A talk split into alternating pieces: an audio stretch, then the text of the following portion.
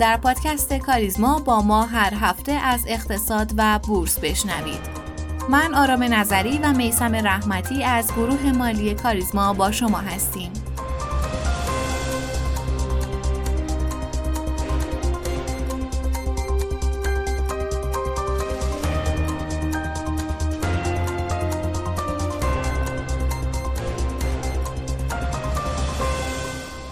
در این هفته مثل هفته‌های قبل تداوم عرضه‌های خودرو در بورس کالا به همراه افزایش قیمت‌ها همچنان ادامه داشت. سایپا از صبح روز شنبه برای دومین هفته متوالی طرح فروش فوق‌العاده وانت 151 و کویک پلاس اتوماتیک رو اجرایی کرد. همچنین سایپا اعلام کرده این گروه خودروسازی مجوز افزایش قیمت چند محصول خودش رو دریافت کرده و نسبت به آخرین باری که این محصول‌ها فروخته شدن، وانت سایپا 9,226,000 تومان و کویک پلاس اتوماتیک 10,023,000 تومان افزایش قیمت داشتند. واریز سود سهام عدالت مشروط شد. در حالی که قرار بود بخش نخست سود سهام عدالت تا پایان ماه جاری به حساب مشمولان واریز شود، آخرین اخبار از تعویق این فرایند حکایت دارد و زمان پرداخت آن مشروط به زمان پرداخت سود از سوی شرکت‌ها شده است. بر پایه آخرین داده‌های آماری بانک مرکزی که به تازگی اعلام شد، حجم نقدینگی در پایان مهر ماه سال 1401 به 5676 همت رسید که در مقایسه با پایان اسفند ماه سال گذشته 17.5% رشد رو به ثبت رسونده. دومینوی قطع گاز شروع شد.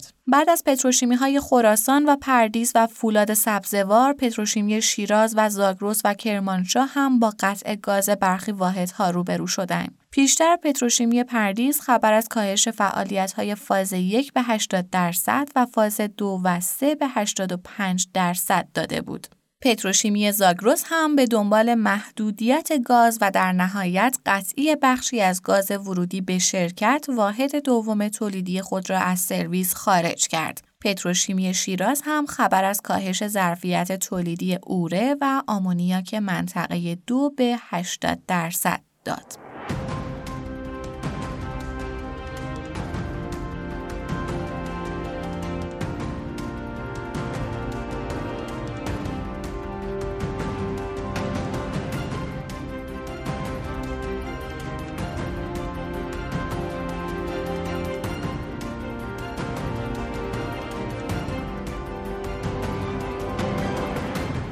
به نام خداوند بخشنده و مهربان. خانم و آقایان سلام، آرزوی بهروزی و سلامتی دارم برای همه شما عزیزان. امروز چهارشنبه 23 آذر 1401 و 100مین اپیزود از پادکست کاریزماست. 100 هفته است که شما با ما همراهین و ما بسیار بسیار از این بابت خوشحالیم.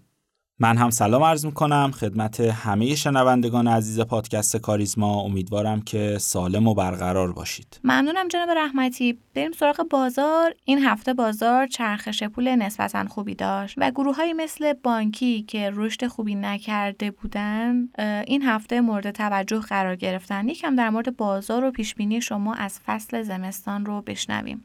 بله، همونطوری که شما گفتی تو این هفته ما شاهد ورود پول به گروه بانکی بودیم و این گروه به لیدری بانک تجارت و صادرات معاملات خیلی خوبی رو پشت سر گذاشت.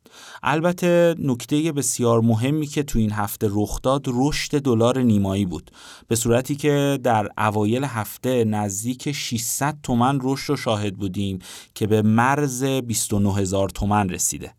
به نظر میرسه بانک مرکزی دیگه نمیتونه این دلار رو پایین نگه داره و به نظر من دلار نیمایی به راحتی تا آخر سال میتونه وارد کانال 30,000 تومان بشه و همین عاملی برای رشد صنایع مختلفه.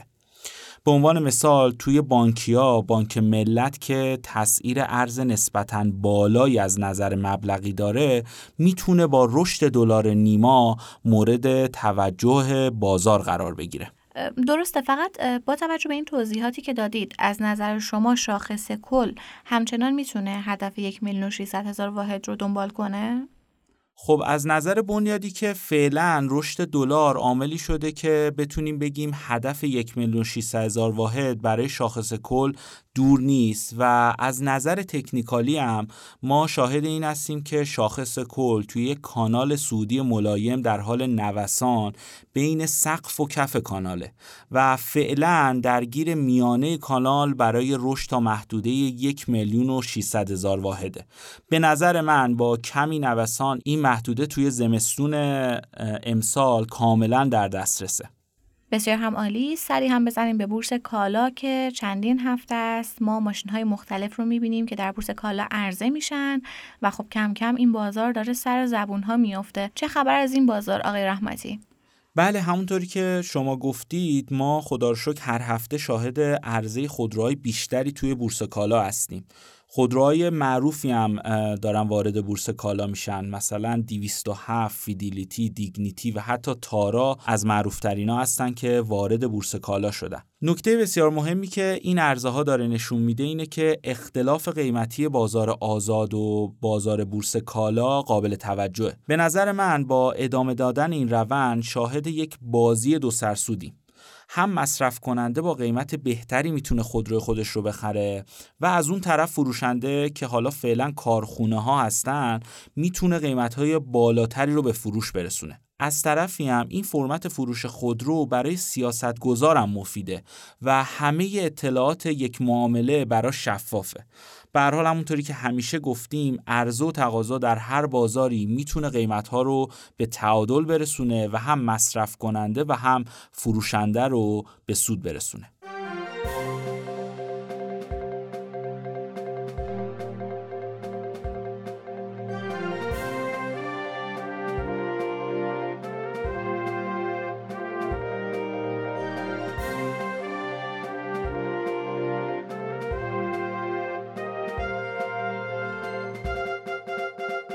در شایعه‌ای که در برخی رسانه‌ها مطرح شده بود، عنوان شده که شورای ملی زعفران طی نامه‌نگاری با وزیر کشاورزی از وی خواسته که تعاون مرکزی روستایی شرایط خرید تضمینی زعفران رو تغییر بده و زعفران رو پایین‌تر از نرخ مصوب شورای قیمت‌گذاری از کشاورزان خریداری کنه، که این مسئله بتونه سود رو به جیب صادرکنندگان سرازیر کنه و در نهایت هم به ضرر تولید کنندگان ختم میشه. به همین دلیل برای بررسی این موضوع در این قسمت از پادکست مسئله قیمت‌گذاری زعفران، دلایل افت قیمت اون، موانع صادراتی، معضل قاچاق زعفران و وضعیت معاملات این محصول در بورس کالا رو با جناب آقای غلامرضا میری، نائب رئیس شورای ملی زعفران مورد بررسی قرار دادیم. همراه میشیم با سرکار خانم بابادی و میشنویم این بخش رو. آقای میری خیلی خوش اومدید به این قسمت از پادکست ما. منم سلام عرض میکنم، صبحتون بخیر، در خدمتتون هستم. ممنون. آقای میری یه صحبتی بود سر اینکه خب قیمت زعفرون مثل اینکه در حقیقت به یه شکلی تعیین شده که این باعث آشفتگی شده بین حالا در حقیقت هم صادرکننده ها و هم تولید کننده های زعفرون توی کشور. قیمت زعفرون ما خاصاً بدونیم که الان چه شکلیه، توی شورای عالی زعفرون قیمت گذاری میشه، تعاون روستایی مثلا قیمت رو تعیین میکنه، به چه صورت اتفاق میفته در حال حاضر قیمت زعفرون؟ بله، سوال بسیار خوبیه. ببینید متاسفانه برخی افراد که خب ناآگاه هستن یا احتمالاً قرض ورزی میکنن این مسائل رو ربطش میدن به شورای ملی زعفران. در طول 20 سالی که گذشته از عمر شورای ملی زعفران تا امروز هیچ گونه دخالتی در امر تعیین قیمت یا قیمت‌گذاری بازار شورای ملی زعفران دخالتی نداشته و حتی وزارت جهاد کشاورزی یا تعاون روستایی هم ازش نخواسته که شما یا قیمت به شورای ملی زعفران قیمت بده، حتی مشارکت کنه در اینکه قیمت گذاری. ولی آنچه که الان اتفاق افتاده، خود سازمان تعاون روستایی آمده بر اساس یک آنالیزی، یه آنالیزی که تقریبا میشه گفت آنالیزی در واقع که برای صادرات ما خوب نیست، یعنی برای زعفران صادراتی ما که داریم میفروشیم خیلی پایینه، تعیین کرده و بر اساس اون آنالیز زعفران رو از کشاورز می‌خریده. ما هم اونچه که شورای ملی زعفران یعنی نماینده شورای ملی زعفران در به اصطلاح این ورود پیدا کرده و در جلسه عنوان کرده، گفتم ما با کاری به قیمت نداریم، شما هر قیمتی که میخواید بخرید، ولی آنالیزی که تعیین کردید برای قیمت این زعفران ها، این آنالیز مربوط میشه به زعفران های کهنه، یعنی سال 98 99 زعفران جدید، و این زعفران ها اگه شما با این آنالیز بخرید، صادر کننده نمیتونه از شما که سازمان تعاون روستایی هستید خریداری کنه و ممکنه که این زعفران به اصطلاح رو دستتون بمونه. آنالیزی تعیین کردن براشون با هم فکری خود نماینده شورای ملی زعفران و سازمان تعاون روستایی، وزارت جهاد کشاورزی و افرادی که در اون کارگروه حضور دارن، تعیین کردن که می‌خوان بر اساس این آنالیز زعفران را از کشاورزا خریداری کنید. این موردی بوده که تا اینجاش کاری که شورای ملی زعفران انجام داده همین بوده، غیر از این چیزی دیگه‌ای نبود. بسیار عالی. بعد این چارت حالا قیمت گذاریه در حقیقت به این شکله که حالا میاد یه سری در حقیقت زعفران رو به عنوان زعفران صادراتی و حالا درجه یک به نظر تعیین میکنه و مابقی رو درجه 2 و 3 تعیین میکنه. یه سری ها میگن همین چارتی که حالا داره قیمت ها رو یه جورایی مشخص میکنه خودش به ضرر کشاورزا میشه، چون که یه سری از خریدارا میان میگن که خب مثلا این به دلیل اینکه مثلا فلان پوان رو فلان مورد رو فلان پارامتر رو از طریق این چارت نداره، پس مثلا ما از تو خریداری نمی کنیم یا با قیمت خیلی پایینی خریداری میکنیم. این خودش یه مشکل میتونه باشه، یعنی افت قیمت زعفرون چجوریه؟ به خاطر اینه مثلا؟ الان یه مقدار راجع به اینم توضیح بدیم به ما. ببینید اینم باز برمیگرده به اون که کشاورز ما ناآگاه هست و این افرادی که علم کشاورز رو در دست دارن و به قول معروف مردم دور کشاورز رو دور خودشون جمع کردن، دارن کشاورز رو فریب میدن. ببینید وقتی کشاورز زعفران کشاورز اگر که تولید کرده با آنالیزایی که الان تعیین شده همخوانی داره، یعنی هر زعفرانی که کشاورز ببره با این کشاورز اون چیزی که ما تعیین، یعنی ما که شورای ملی زعفران تعیین کرده، یعنی اون آنالیز مطمئناً زعفران‌های که کشاورز ببره در این حد هست، آنالیز جواب میده. افرادی که میخوان زعفران رو از کشاورز بخرن و این زعفران رو با زعفران کهنه مخلوط بکنن یا زعفرانی غیر از اونچه که تعیین شده، غیر از اونچه که کشاورز تولید کرده ببرن سازمان تعاون روستایی، اینا این تبلیغات رو میکنن که این به نفع که به ضرر کشاورز هست، در حالی که این کار به نفع کشاورز هست، چون اون وقت دیگه زعفران کشاورز رو در واقع تحویل میگیرن، یعنی زعفران دلال و واسطه که رفته از کشاورز خریده و زعفران رو مخلوط کرده با زعفران با کیفیت پایین‌تر و میخواد بده به سازمان تعاون روستایی، دیگه اون خریداری نمیشه. اگر هم خریداری میشه با یک گرید پایین‌تر خرید میشه. پس اینو عرض می‌کنم که به هیچ وجه، یه من کشاورزای محترم عرض می‌کنم که به هیچ وجه به ضرر کشاورز نیست، به نفع کشاورز، چون زعفران کشاورز رو اینجا تحویل میگیرن. چرا؟ چون زعفران کشاورزه که این آنالیزا رو داره و زعفرانی که واسطه ها میبرن این آنالیزا رو نداره. اونا هم برای همین صداشون بلند شده که آره چون نمیتونه اون زعفران رو دیگه بعد از این به سازمان تعاون روستایی به قیمت‌های بالا بفروشن، اونا هم اون واسطه ها نگران این موضوع هستن. بله کاملا درسته. جناب میری یه مقدار هم اگه میشه راجع به میزان تولید امسال و حالا صادراتی اگر داشتیم میزانش چقدر بوده توضیح بدید، من ممنونتون میشم. عرض کنم تولید رو واقعا که اونچه که آقای مهندس ساربان معاون محترم سازمان جهاد کشاورزی فقط اعلام کردن، گفتن ما تا امروز، یعنی فقط مال خراسان رضوی، گفتن ما 170 تن تولید داشتیم تا الان که نسبت به پارسال حدود 140 تن میکنم گفته بودن تولید داشتیم، امسال حدود 170 تن تولید داشتن. این همچین اون آماری رو ما داریم. غیر از این آمار دیگه ای نداریم.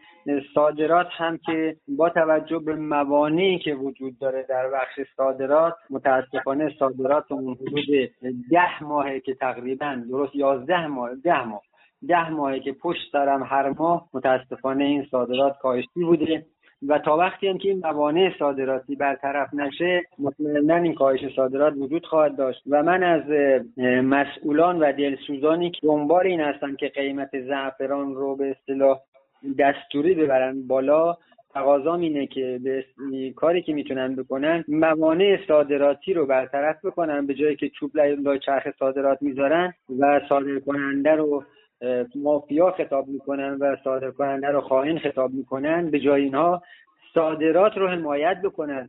مطمئناً اگه صادرات حمایت بشه خود زعفران عرضه و تقاضا و افزایش زعفران رو در پی خواهد داشت. مطمئناً این اتفاق خواهد افتاد، چون زعفران ما یه محصول صادراتی هست.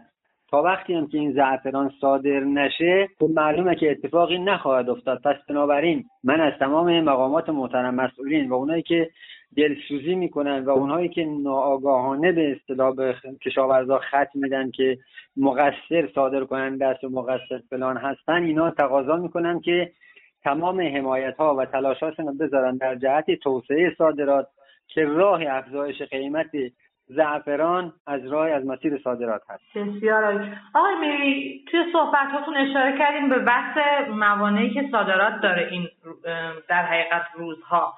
خب ما سال‌هاست که درگیر همچین موانعی هستیم، ولی فکر میکنم حالا این شدت گرفته توی این در حقیقت ماه‌های اخیر. یه مقدارم راجع به این موانع بگید، چی باعث میشه که ما صادراتمون تا این حد افت پیدا کرده؟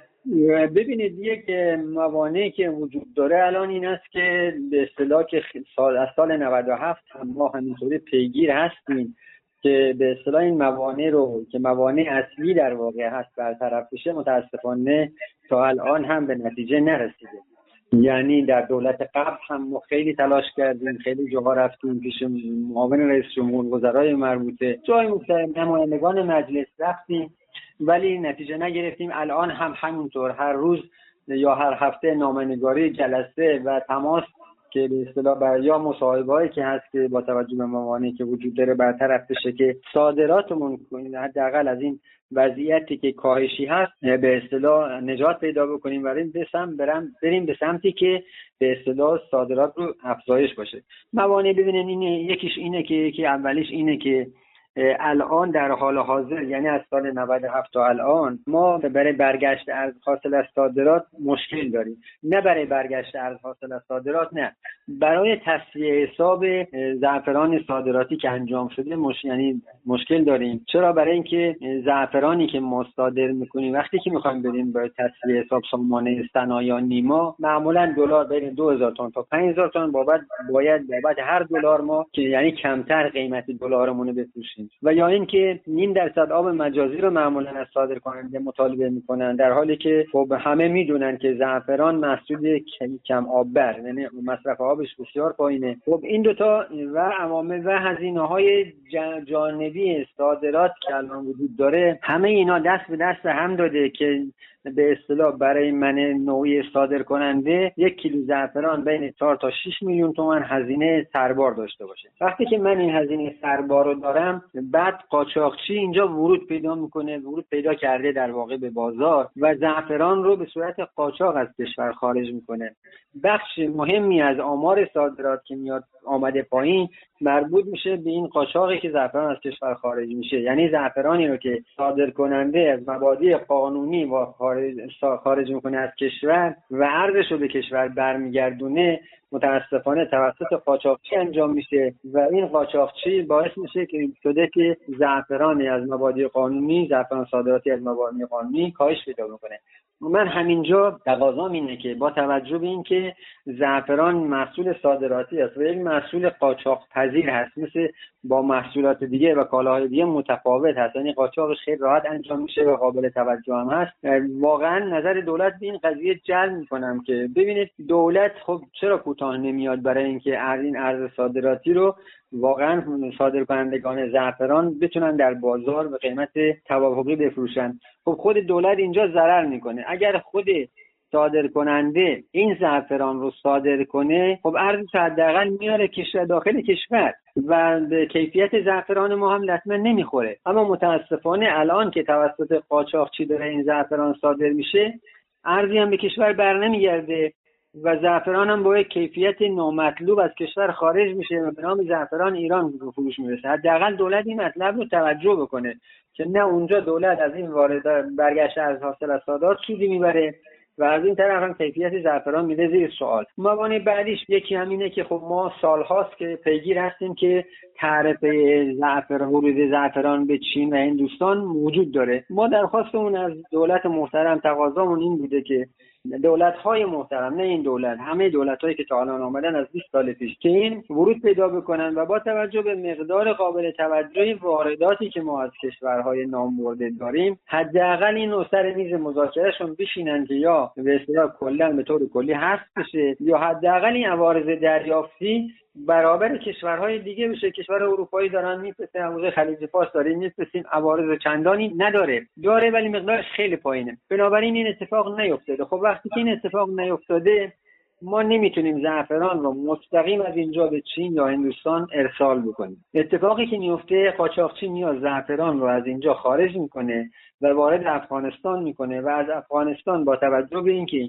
این طرح ترجیحی برای تجار افغانستانی وجود داره، از طریق افغانستان وارد چین و هندوستان میشه و بعد تاجر ایرانی، صادرکننده ایرانی درش میکلا میمونه. اینه که تقاضامون اینه که موانع حداقل برطرف بشه که ما بتونیم راحت با تجار بین‌المللی که از جمله چین و هندوستان خب به اصطلاح ما صادرات داشته باشیم و از طرفی هم خود دو تا کشور پرمصرف دیگه مثل عربستان سعودی و آمریکا هم داریم که خب اینا هم که متاسفانه اینا هم به اصطلاح با توجه به مسائل سیاسی و تحریم‌های ظالمانه‌ای که وجود داره، اینا هم که به این کشور هم که آمریکا که نمیتونیم صادر بکنیم و به عربستان، اینجا هم باز قاچاقچی ورود پیدا. قاچاق زعفران من خاطرم هست سال 97 اصلا انگار شدت گرفت، وقتی که همین تعهد برگشت ارز صادراتی رو در حقیقت خیلی موانع واسه صادرکنندگان ایجاد کرد. اون تایم شاهد بودیم که شدت این قاچاق ها به خصوص از کشورهای مثل افغانستان خیلی بیشتر شد، ولی خب هنوز یعنی نتونستیم با این مشکل مقابله کنیم و احتمالاً بدتر هم شده، یعنی این مسئله فجیع‌تر هم شده. نظرتون چیه؟ چیکار باید بکنیم با این مسئله؟ ببینید خیلی راحته، یعنی اگر یک گوش شنوایی باشه و یک اراده وجود داشته باشه خیلی راحته. ما داریم میگیم دولت محترم، میگیم ما ارزمون میاریم وارد کشور میکنیم، چون دولت میگه که صادر کنندگان ارزشو وارد نمیارن داخل کشور. ما میگیم ما تعهد میدیم، حتی سند میذاریم وقتی بار صادر میکنیم، مثلا حاضر این تعهد بدیم، سند بذاریم که ارزمون رو بیاریم وارد کشور کنیم، فقط اجازه بدن ما به قیمت توافقی بتونیم بفروشیم که این 5-6 میلیون تومان تفاوتی که برای من صادر کننده از این سربار وجود داره، چون این وجود داره دیگه اون وقت نخواهد بود، یه قاچاقچی سر جاش میشینه، چون به اصطلاح تفاوتی وجود نداره که صادر کننده قاچاقچی بخواد از اون سوء استفاده بکنه. وقتی من صادر کننده زعفرانم از مبادی قانونی بدون هزینه صادر بکنم، طبیعیه که دیگه اون وقت قاچاقچی راهی براش نیست و اصلا انگیزه‌ای براش نیست که بخواد به اصطلاح بیاد ورود پیدا بکنه. قاچاق خیلی راحت قاچاق برطرف میشه. جناب میری، سال آخر اینه، وضعیت فروش زعفران از طریق بورس کالا رو چطور میبینید؟ موفق بوده؟ میتونه موفق باشه؟ صادراتی مثلا صورت میگیره از این طریق؟ ببینید اگر بورس قرار باشه که به اصطلاح در جهت منافع ملی، که منافع ملی شامل به اصطلاح تولید کننده و صادر کننده باشه، بسیار جای خوبی هست و بسیار مکان خوبی هست، چون قیمت‌ها در اونجا شفاف هست. اما اگر بورس قرار است که بورس کالای کشاورزی یا بورس زعفران، مثل اون بورسی که دیدید چند هزار میلیارد تومان مردم ذره شدن، خب این نمیتونه بورسی باشه که به اصطلاح کمک کنه به هم منافع ملی و کشاورز و تولید کننده. صادر کنندگان ما به این نتیجه رسیدن و واقفاً به این که بورس میتونه جای بسیار مناسبی باشه برای من صادر کننده که بتونم از اونجا محصولی رو که برای صادرات نیاز دارم از اونجا تهیه کنم و تامین کنم. چرا؟ به دلیلی که من اگه یک سفارش زعفران صادراتی داشته باشم، چون الان از کشاورز تهیه میکنم، ولی خب از کشاورز تهیه یه مقدار مشکل هست، یعنی من باید 1 کیلو، 2 کیلو، 3 کیلو، 5 کیلو و 10 کیلو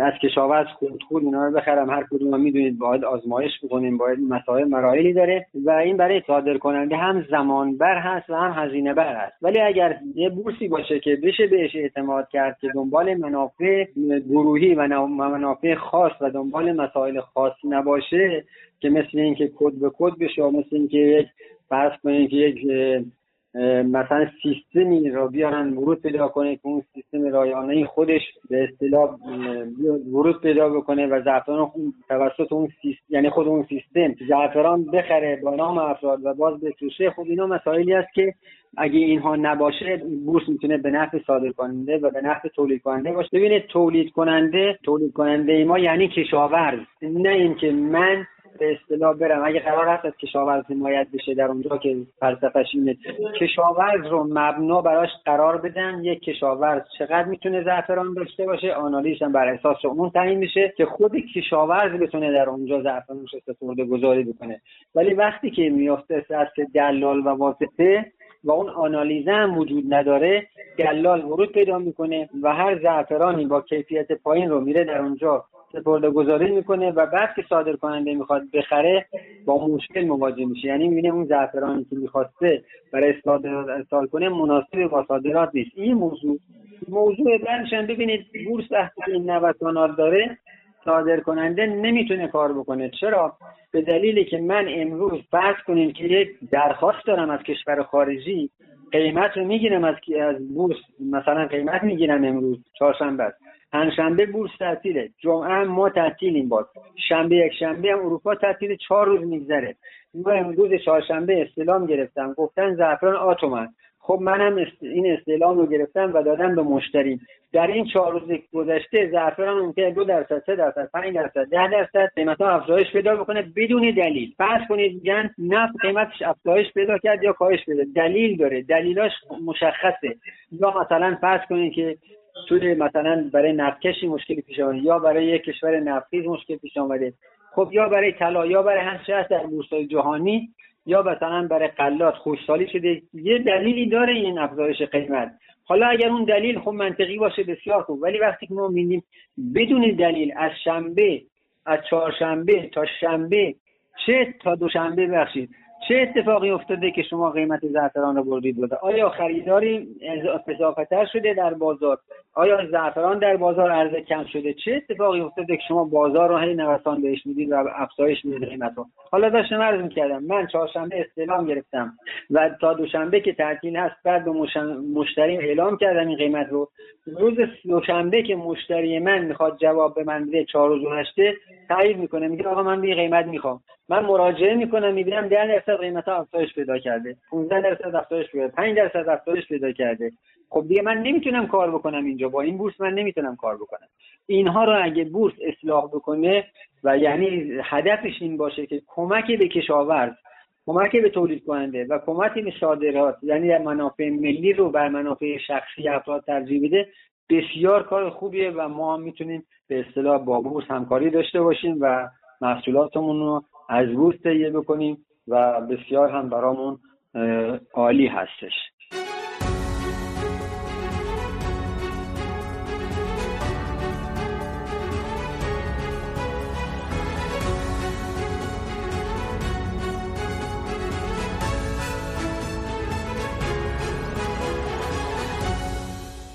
ارز یورو رو همه میشناسیم. نرخ ارز مشترک بین تمام کشورهای اروپایی که باعث ایجاد پیشرفت اقتصادی در این کشورها شده و گفتنیه که برای ایجاد یک حوزه پولی مشترک تلاش‌ها و تحقیقات بسیاری شده و مهمترین فرد در این حوزه کسی به نام رابرت ماندل، اقتصاددان کانادایی و برنده جایزه نوبل اقتصاد در سال 1999.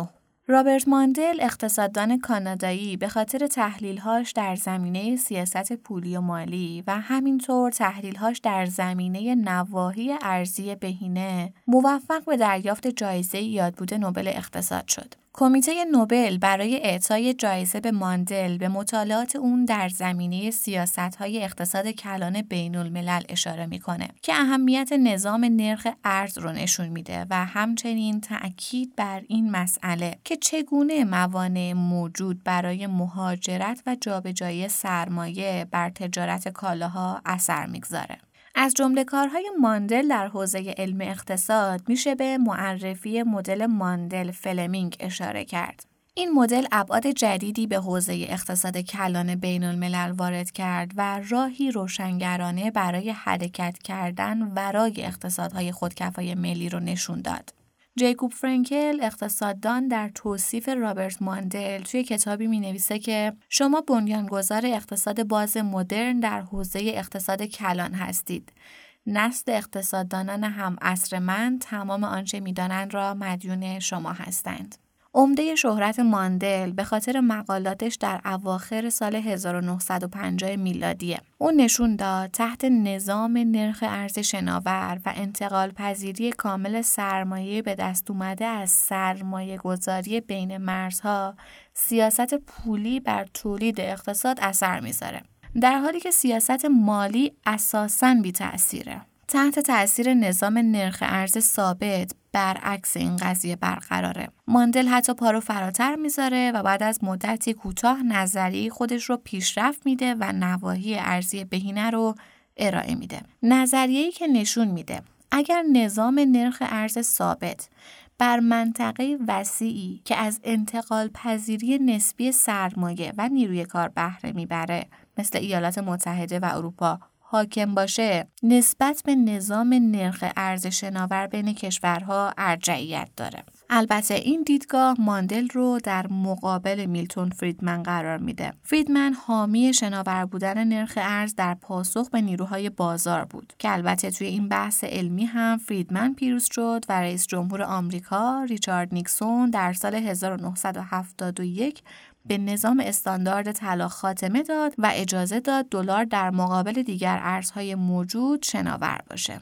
رابرت ماندل در طول دوران کاریش با بزرگان رشته اقتصاد مثل میلتون فریدمن مشاجره داشت. با این حال اون از دریافت جایزه نوبل و اعتبار به دست اومده از اون استقبال کرد. توی مصاحبه‌ای در سال 2006 بیان می‌کنه که دریافت جایزه نوبل مشخصاً به دلیل اینکه کارهای من عموماً بسیار جنجالی بودن برای من جذاب است. فراتر از آن، اکنون وقتی حرفی بزنم مردم به آن گوش خواهند داد. شاید آنها نباید گوش بدهند، اما این کار را خواهند کرد.